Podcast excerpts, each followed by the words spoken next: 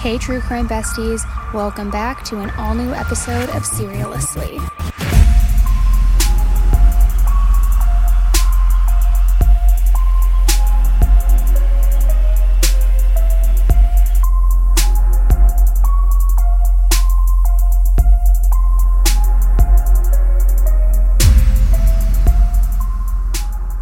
Hey, everybody, welcome back to an all new bonus episode of Serialously with me, your true crime bestie, Annie, and I am breaking down another crazy case for you today. Before we jump in, though, please just take a quick second, double check that you are subscribed and following the podcast. Check whatever podcast app you're using to listen to this on. It should be in like the corner. Make sure you're following, that way, you'll be notified every time I drop a new episode or a bonus episode off the cuff. And then if you have an extra 30 seconds and you want to leave a rating or a review, I would greatly appreciate it. So, the case we're talking about today, it's really not what it seems. Possibly. Let me just give a little disclaimer there. It's possibly not what it seems because the initial report about this case and the details seemed like it was pretty much open and shut. It was the writing was on the wall, everybody knew. But then, as I started to dig more and more and more, it looks like maybe it's something else. And again, I wanted to use the disclaimer possibly. So, we are going to talk about it. It all started on Friday evening, January 28th, and it was when detectives responded to follow up on a report of a missing, runaway 14 year old boy. And what they found when they followed up on this potential teenage runaway would not only haunt the detectives, but it also would raise tons of questions, even more excuses, and some allegations of truly horrific, horrific behavior. So let's get right into it. Tracy Ferriter and Timothy Ferriter are both 46 years old, a married couple, and they have four children. They have two daughters, one who is 13 years old, one who is 16 years old. They have a two year old son, and they have an adopted 14 year old teenage son. Now, I believe a couple of the other children, in addition to the 14 year old, are adopted as well, but it's unclear who is adopted versus biological. This family was very active on social media, would post Christmas cards, would post family portraits, and Tracy used to work as a school aide at the local Catholic school. So that Friday, on January 28th, Tracy had told police that her 14 year old adopted son had several behavioral disorders and that he was in trouble at school just the day before, leading her to think that he had run away from home. It was at this point in the conversation that another police officer on the scene told this detective that he had actually also been out to that home just a month earlier in December of 2021. And he says that the reason that he was at this home back in December was because of a phone call that he had received. He received a phone call by somebody who was going by the name of Jack and had said that he was hired to come to this home and to build an office in the garage of their home. Jack told them that he would absolutely do the job. However, after getting directions from the couple, he said that he found the job very strange. Jack said that the room was just an 8 by 8 space, and he says, and I quote, that it had its own door and its own ceiling. It had a deadbolt lock and a knob, but only on the outside. There was no knob inside. So if somebody was inside this office, they would not be able to exit unless somebody opened the door for them from the outside. And Jack also added that they requested that the space have electricity, have a window AC unit put into it, and also installing a camera onto the ceiling. And they told him that he only had two days to complete this job. So he had called this in saying it seemed very, very odd. So the details of the follow up here are a little unclear, but apparently the officer had gone.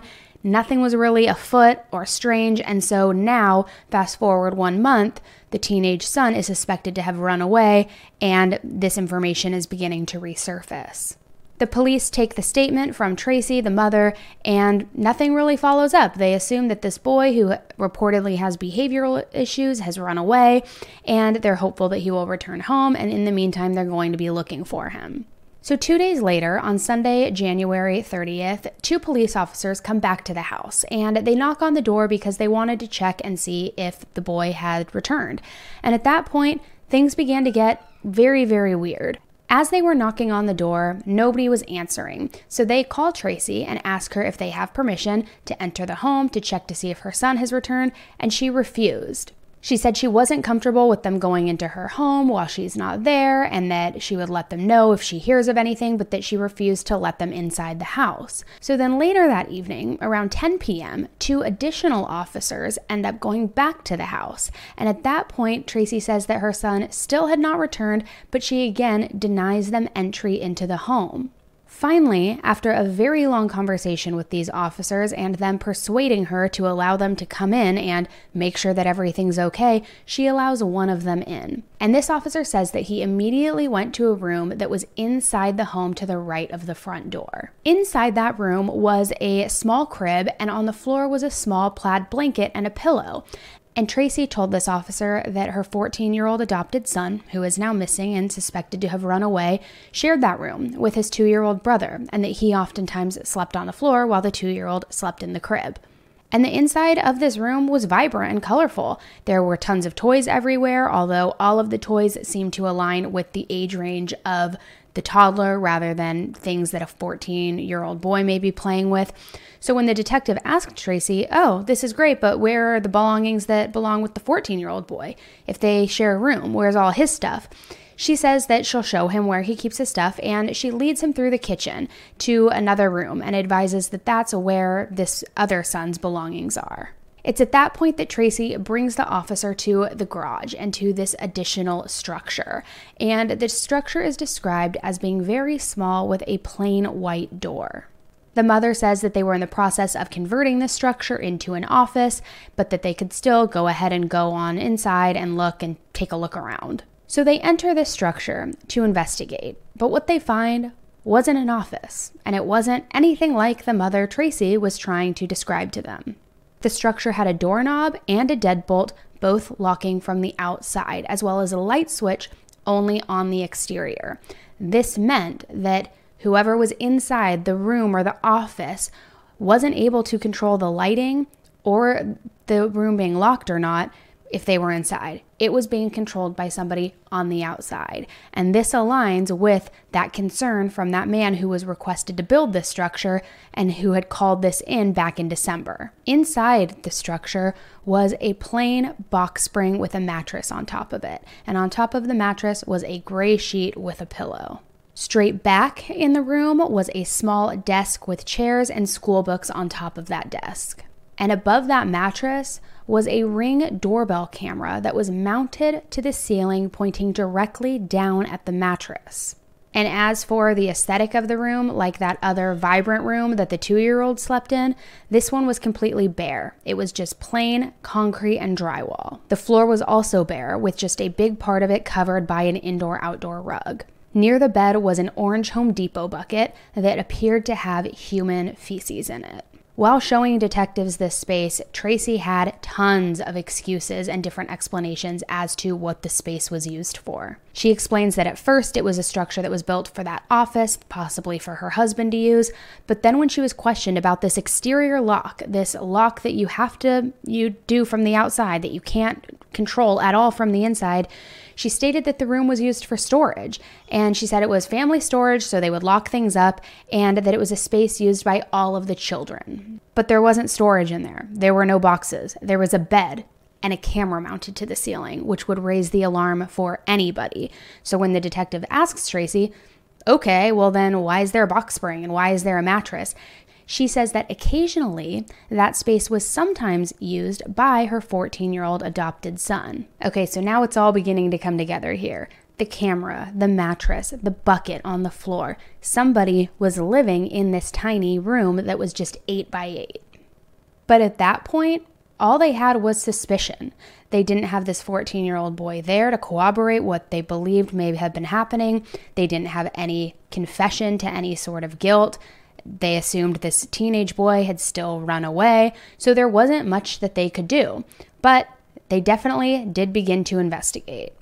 Officers eventually found the 14 year old boy three days later at Independence Middle School, and they found him by using a drone uh, over the school to actually pinpoint his exact location after spotting him on security footage.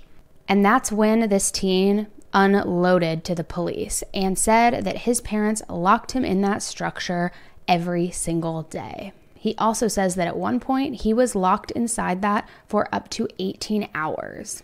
When the officer asked him, Why did you run away? he says, Because he felt like nobody loves him. And he says that he also did not feel safe at home. He said that there was spankings that would take place, that there was physical abuse that would take place. And then he made a public plea to the officers for them to arrest him because he said he would rather be in prison than go back to that home. After getting a search warrant for that ring camera that was mounted to the ceiling and aimed directly down at the mattress, they discovered what really went on inside this horrific dungeon of sorts. They uncovered thousands of videos that showed the teen being locked inside that structure every single day. It was all caught on camera. And in the affidavit, it says each day the boy was placed in the room, you could hear the door close and the deadbolt lock.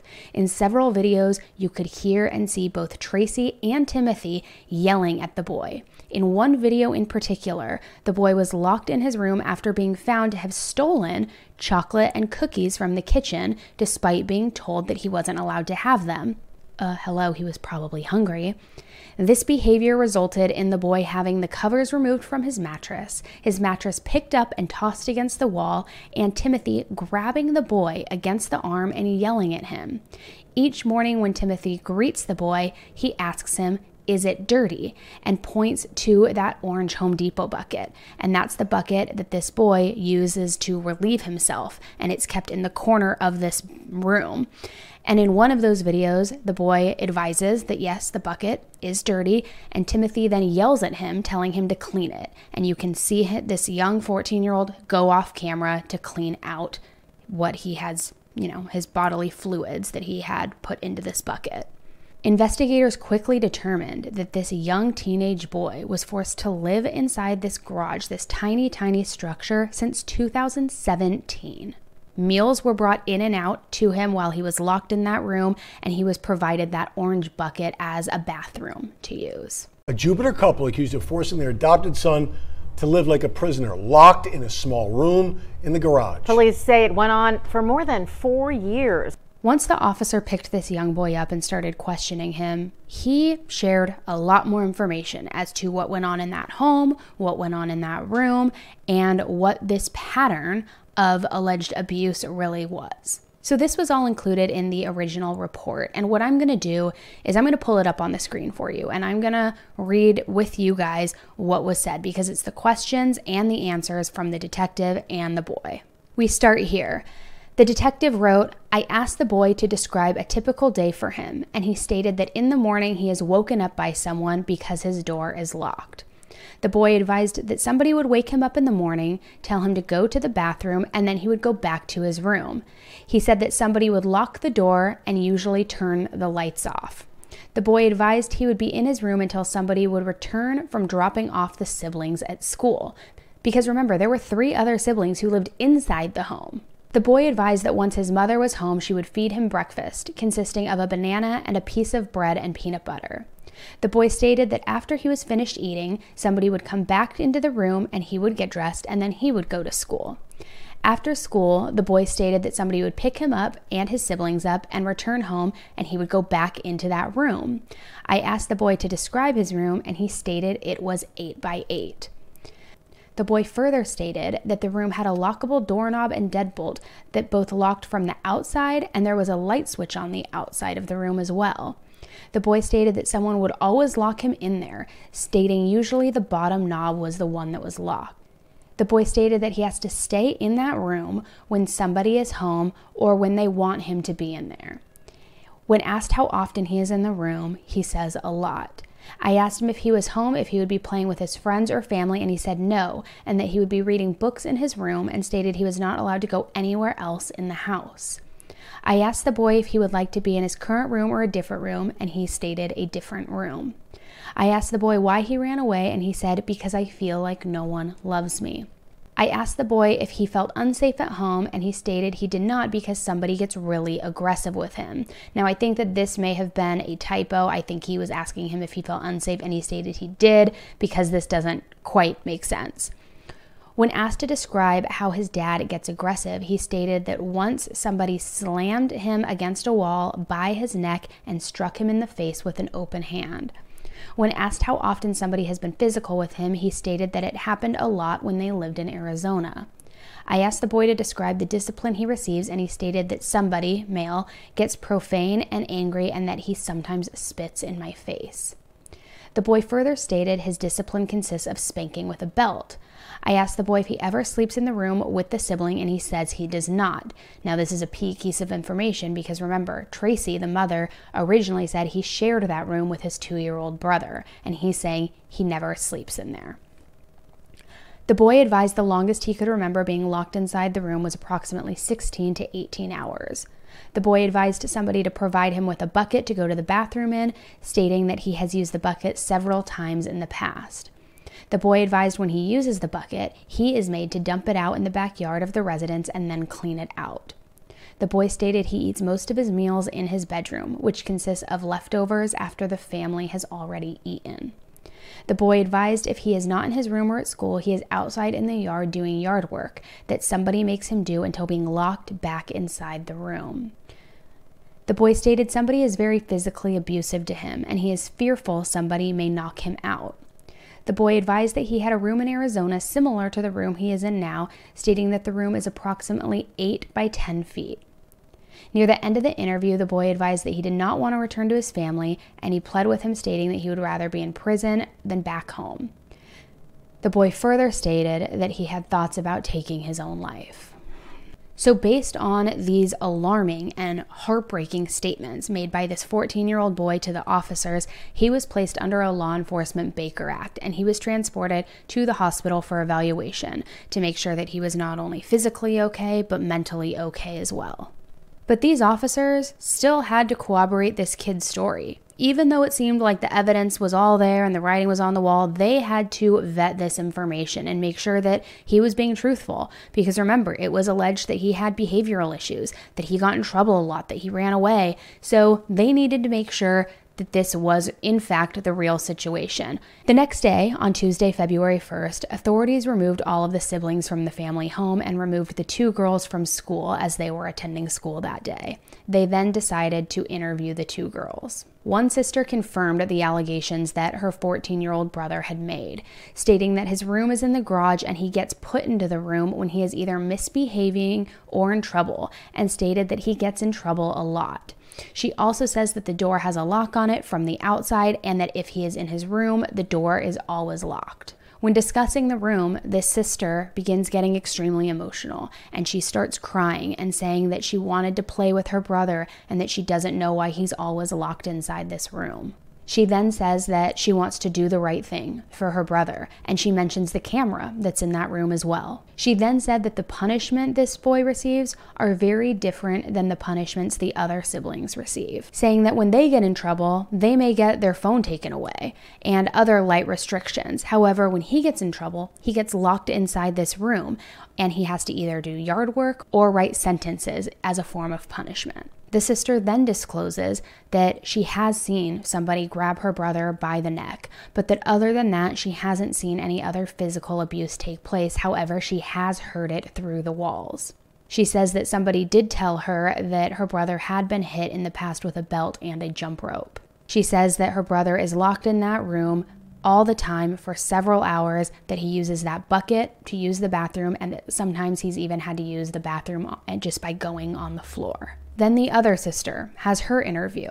And according to the report, she confirms all of the statements her brother made and all of the statements that her sister made. But this sister says that she doesn't know exactly what that room looks like because she hasn't seen it for a while. But she says she does know that that room is in the garage and she knows that there is a lock on the outside because it is meant to keep her brother locked inside. She says that she misses her brother and wishes that he wasn't in trouble all the time because she missed him and wanted to play with him. Then she states that that weekend in which he was missing, when they suspected he possibly ran away, she says that somebody took her and somebody else, I'm assuming a sibling, to a softball tournament in Tampa, clearly not concerned about the whereabouts of their 14 year old son. A few days pass from the interviews, and last Friday, February 4th, this 14 year old is released from the hospital that he had been at since the officers approached him and found him at that middle school. He was then taken into the child protection team for another interview to see is his story still aligning? Can we get any other information out of him? You know, assessing the situation. And his answers had not changed. They had not changed at all since his original interview with that investigator. And during this new interview, he confirmed that he was made to stay locked in that room for several hours at a time. He confirmed that it was an 8 by 8 He confirmed that there was that ring doorbell mounted to the ceiling to watch his every move. He confirmed that he had to use the bathroom in there and confirmed that there was that lock on the outside. He was also asked about the discipline during that interview, and he says that he has received several spankings before, both with a leather belt and with a jump rope. And he stated that the spankings would take place in that room while he would be naked and bent over the bed. And this is just heartbreaking. But he says in one of those instances when he was spanked, it was so hard and it hurt so bad that he fell off the bed. With all of this information, obviously, detectives concluded that based on the testimony, based on the evidence they had, there was absolutely probable cause to believe that the Ferriters, these two monster parents willfully tortured, maliciously punished, or willfully and unlawfully caged this young boy who is a child. So the next day, on February 7th, both parents were arrested for aggravated child abuse and false imprisonment. Now, this is where you think this story would end. Case closed. It is not even close to being the end of it, guys. We are just getting started, and you're going to see why here in just one second. Good morning, ma'am. You are charged with, uh, I guess it's false imprisonment and uh, cruelty, aggravated child abuse, and false imprisonment. Those are the charges you're arrested for. Obviously, your lawyer's here with you. Let me hear from the state. Just count one, the cruelty towards a child, I'm asking for a hundred thousand. Count two, I'm asking the court to find probable cause for kidnapping, not false imprisonment. Florida statute seven eighty-seven point oh one, one A three says it is kidnapping if the act is done to inflict bodily harm or to terrorize the victim. Clearly, this is terrorizing the minor RF. I'm asking you to hold her no bond under the kidnapping on count two. Further, I'm asking for no contact with the co-defendant, her husband, no contact with the victim minor, RF, no contact with their other three minors, PF, FF, NF, and no contact with anyone under the age of 18. I think they're a danger to all minors in the community. All right, I mean, obviously Jupiter Police Department sought an arrest warrant for uh, aggravated child abuse and false imprisonment, so. However, Judge, I find that people do not understand the kidnapping statute at all. Are you suggesting the detective at Jupiter didn't understand the statute? or- I'm suggesting that even attorneys don't understand the kidnapping statute. Okay. Anyway, counsel, good morning. So, by the way, I'll let you know I read your stuff, thank you. Uh, The flip side to that, though, uh, isn't that sort of a double-edged sword? Because there could be other reasons why the child is acting out in that manner, such as the treatment, so. But anyway, Nellie King on behalf of Tracy Ferriter. Your Honor, first to, uh, to quickly respond to uh, the state, I was in contact with the detectives. They were working with representatives from the state attorney's office. So uh, I think the charges were well contemplated before this morning, as between her office as well as uh, Jupiter Police Department. Ms. King, before you start, by the way, state, is there any, uh, any history you No, have? Judge, I did not show one. No criminal history? Okay. Your Honor, one of the reasons, uh, to your point, that I provided the materials to the court, which is unusual, you can imagine, for first appearance, that we have uh, the ability to communicate before the arrest, is that the police did not contact my office or, or these folks in order to uh, learn the information that was offered to them about this young man. And so that's, and I did it in a private fashion, knowing that he's, he's a minor. But from the materials you provided, this is not a, a simple story here. And I think because of the presumption of innocence, the lack of a prior record, uh, the charges, even as they stand, if the child is over the age of 13, it's a third degree felony on the false imprisonment charges. So they, the child is 14 years, five months today. Mm-hmm. They have only been in Florida, they lived in Arizona for four years previously. He's over the age of 13, which makes it a third-degree felony on the false imprisonment charge. For that reason, I'm asking for the standard bond on both of these counts, which would be $5,000 on the false imprisonment charge and $15,000 on a first-degree felony, as I understand it. So $20,000 for both. Um, As to, and, and this is important, Judge, I have the materials if you need this, there are dependency and shelter proceedings ongoing, and I think, uh, in fact, there was a hearing this morning, according to Mr. Jameson, that, uh, and that's why I'm requesting that any issue having to do with contact with these children be dealt with by Judge Bell in that proceeding. How long have, have those proceedings been going? I mean, Since this arrest or since these al- allegations first came to light or what? Uh, Since the allegations first came to light, I think the 28th of January or 29th of January, no later than February 1st, though, as far as I know. Uh, And I have the, the the order here, you know, there, there was a hearing yesterday or a meeting yesterday, another one this morning. Um, There are all sorts of lawyers involved in that end. So I just don't want it to be complicated as far as if there's no contact order, orders here. For example, their youngest child is two years old. So They all, all the children are being sheltered currently? they are all being With sheltered. Um, actually, according to Mr. Jameson this morning, they're still trying to determine. They, they are, uh, either friends or relatives outside of the, um, you know, outside of Tracy and Tim. The, the visits are supervised at this time. I also wanted to point out for the court that several of the Ferriters, uh, community, uh, and neighbors and things like that from schools who know all four of these children and have seen them, including the complainant in this case recently, uh, out at a food truck event playing soccer with their children. So I think there's a lot in dispute as far as what this young man is saying, and uh, the court is aware kind of of the, the history of reactive attachment disorder and, uh, and other sociopathy.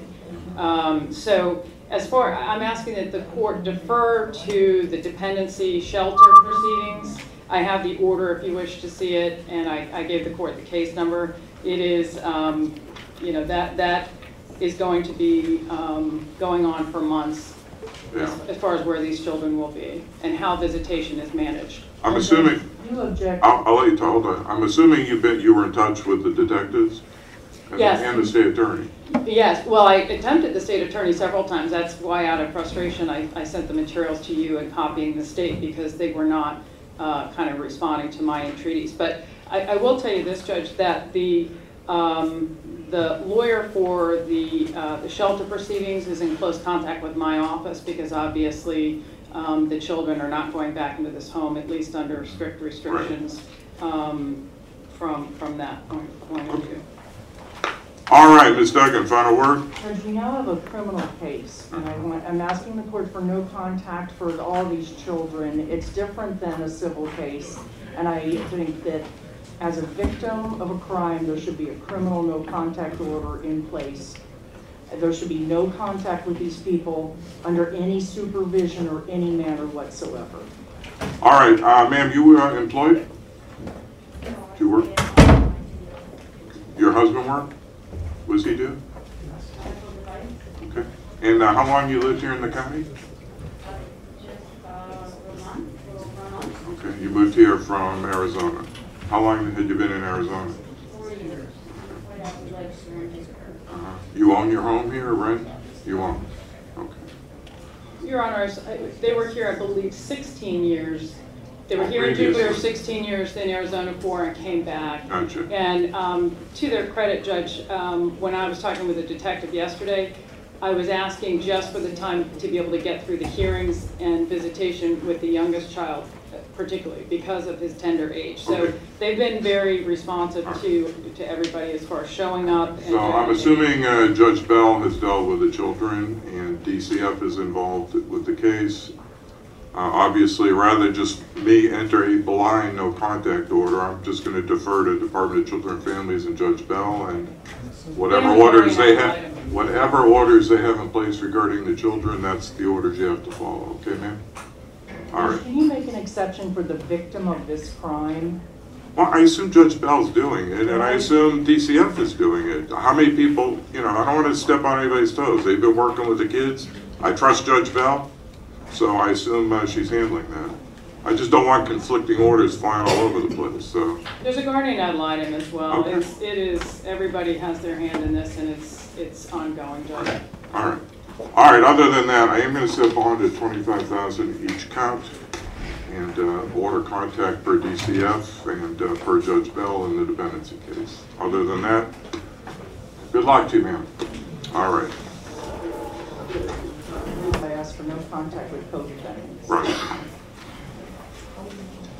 Uh, what criminal history does Mr. Ferriter have? Judge, I didn't show a criminal history. I'd like for the record to make my same argument that count two should be kidnapping under seven eighty-seven point oh one, one A subsection three, where the crime is done to inflict bodily harm or terrorize the victim. Where this victim, the minor, has clearly been terrorized for a number of years. Right. All right, once again, uh, rather than go through it, sir, I don't know if you could hear what happened with your wife?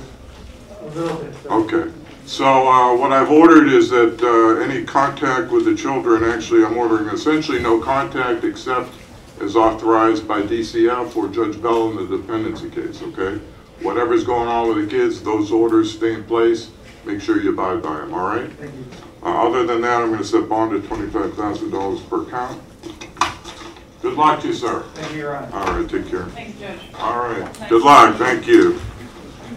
So, this last Wednesday, just a couple of days ago, both parents ended up bonding out of the jail at approximately 7:30 p.m., and their next hearing is set for March 10th. Those three other children had been removed from the home from the Florida DCF, and the couple is actually not allowed to contact any of the children at all unless it's authorized by DCF. Now, usually with these cases, we've seen it with the Turpin case, we've seen it with several cases, right? But usually with this, these cases, when the parents or whoever is holding this person or these children in a dungeon or locking them in a room, generally we never hear from them as far as what their reasoning was, as far as any motive behind it, because there really is no reason. There's no excuse that anybody can give to make it okay. And very rarely do we ever hear one. Usually it is, you know, they get arrested, case closed, they're locked up, they don't talk, and that's that. Maybe they'll strike a deal, maybe they won't. But that's not what's happening here because the defense attorney for these parents is speaking out and she is speaking out a ton. She is sharing all of the details as to the why in this case, why he was isolated in that 8x8, why he was locked inside. And she's saying that the root of this entire thing and why the parents did that and justifying why the parents did that was to protect their other children from their 14 year old brother. And not just to protect their children, but to protect the world, the outside world, from this 14 year old boy. The parents' defense attorney, Nellie King, writes an extensive and detailed letter outlining the details that she now requested be added into the file and taken into consideration by the prosecution and the state while they gather everything and look at all of the evidence. And a lot of this letter has been redacted because it can get vulgar, because there are minors included, but I'm going to read you a lot of the pieces of this letter, and we're going to go through some of the key paragraphs that she outlines. So, part of this letter includes her saying that there are a number of issues you don't know about involving this boy, particularly since the family moved back to Jupiter after living in Arizona for four years. She goes on to describe an unruly and out of control and a very destructive and cruel child, and she says that he has been that way since he was just two years old. She says there are numerous school records, photos, psychological and medical files, and police reports which all serve to frame his account uh, in an entirely different light. And apparently, this documentation comes from multiple agencies across two different states. She says that there are long standing dangerous and disturbing behavior that the boy has exhibited in multiple schools, neighborhoods, and homes towards other children and adults over the course of a number of years. There is documentation from teachers, school administration, law enforcement, doctors, neighbors, and unknowing citizens who just happened to cross paths with this 14 year old boy. She says his behaviors and manipulation will not end by just being taken away, and that placement decisions of the other children should be thoroughly considered before any of these minor children are housed with this 14 year old boy. She goes on to say that other people's safety, including the siblings, has been jeopardized by his attacks, a number of which have resulted in a serious injury. And in one instance, when he was quite a bit younger, he allegedly pushed somebody so hard that she fractured her shoulder, and this is suspected to be one of his sisters then saying he got more violent and even more vulgar, stating that just a few years later, after fracturing her shoulder, he attacked again another female, punching her in the face into a marble windowsill, saying that she had to go to the hospital for her injuries. She goes on to say that as the years went by, this 14 year old boy, much younger at the time, tortured animals yelled in class that the Holocaust was a good thing and that all immigrants are drug dealers, saying that the boy searched disturbing ways for girls to die using school electronics, saying that he stole anything he could get his hands on, including numerous school tablets, money from other students' houses he entered after using a fake name, and even money from the collection plate at church. She then wrote that as he got older, his schemes progressively got more disturbing, more violent. He dropped a heavy wooden door on somebody, an early indication that his aggression would next turn towards somebody else. Then she says by the time that the sibling was two years old, he was thrown off a bike by this 14 year old brother, causing facial injuries and more fear that this boy would continue to hurt schoolmates and strangers. She says that there have been referrals from school teachers, and there's too many to count from multiple school districts. That he has been sanctioned by school administrators for punching, cursing, stealing, destroying school property, putting a classmate against a wall while jabbing his finger and thumb into the boy's windpipe, breaking and entering into school buildings, and lying constantly when he was caught by teachers for his misconduct. Most recently, at the Independence Middle School, where police found, the boy started as a new school by impersonating being a school evaluator, secretly recording the other students, stealing phones, credit cards, and cash. She says that the boy brings knives and weapons to school, draws pictures of guns and artillery fire, roams the house terrorizing others at night, and fantasizes about killing people. School authorities apparently recognized this at a very young age and it has been thoroughly documented, saying that his targets have been many. This defense attorney, Nellie, then ends this letter by offering to share material with law enforcement and prosecutors to substantiate the patterns that she's outlining in this letter. She, she also was offering to share efforts to help the boy and to protect his family. Now, this just kind of flips this entire case right on its head, right? Because, first of all, regardless if he is truly a sociopath or psychopath. Who knows? Who knows if all of this is documented and true? But even so, what they put him through is absolutely not the answer. You need to find a solution for the problem rather than trying to contain the problem. And it said that they have tried to get him psychological help, medical help, and that it just doesn't work, that he refuses, that it goes right back to square one. So, while I can appreciate and understand a parent's concern for their other children's safety and the safety of others, if this is in fact true, and if he is a violent person, locking him in a room isn't going to solve that. I would imagine that's just going to make this problem even bigger. That by locking him up, he is going to become unruly, become angry, and become, I would imagine, pretty vengeful. I'd imagine there would have been options for inpatient treatment or medication. Again, so many of these details are just beginning to surface that I'm sure that in the coming days we'll get a much clearer indication of all of the avenues that were truly explored. However, even again, going back to it, even if he were the violent one and if all of these allegations are true, not only does it not justify the treatment from the parents here, but it also doesn't align with his outcry of the abuse being thrown against the wall by his father, being spanked so hard that he fell off the bed, being forced to do housework if he wasn't locked inside the room, being forced to use the bucket. That is much more in line with systematic abuse. So, and uh, clearly we see that the other siblings weren't dealing with any of that. So it wasn't the parents who are just these evil masterminds and executing all of this on all of their children, like we saw in the Turpin case, which, if you aren't familiar with that, it's a few videos down. It's called The House of Horrors, and it truly is The House of Horrors. But that's not what this was like. It was their efforts were targeted at a singular person. Now, again, we don't know about the other siblings and who was biological and who was adopted. So, could this have been a target because he was the adopted son and not a biological son? Or could this have been the target because he was a troublemaker and they thought that they needed to punish him or give him tough love? Again, never excusable, not at all. But I'm just trying to understand here a little bit what the reasoning is here and why he was the one locked away. So, again, typically we don't hear many things like this in these cases because usually again, it's indefensible. And so for somebody to come back with any sort of defense, they just don't because there's no reasoning. But here, they are coming back with a mountain of reasoning and excuses.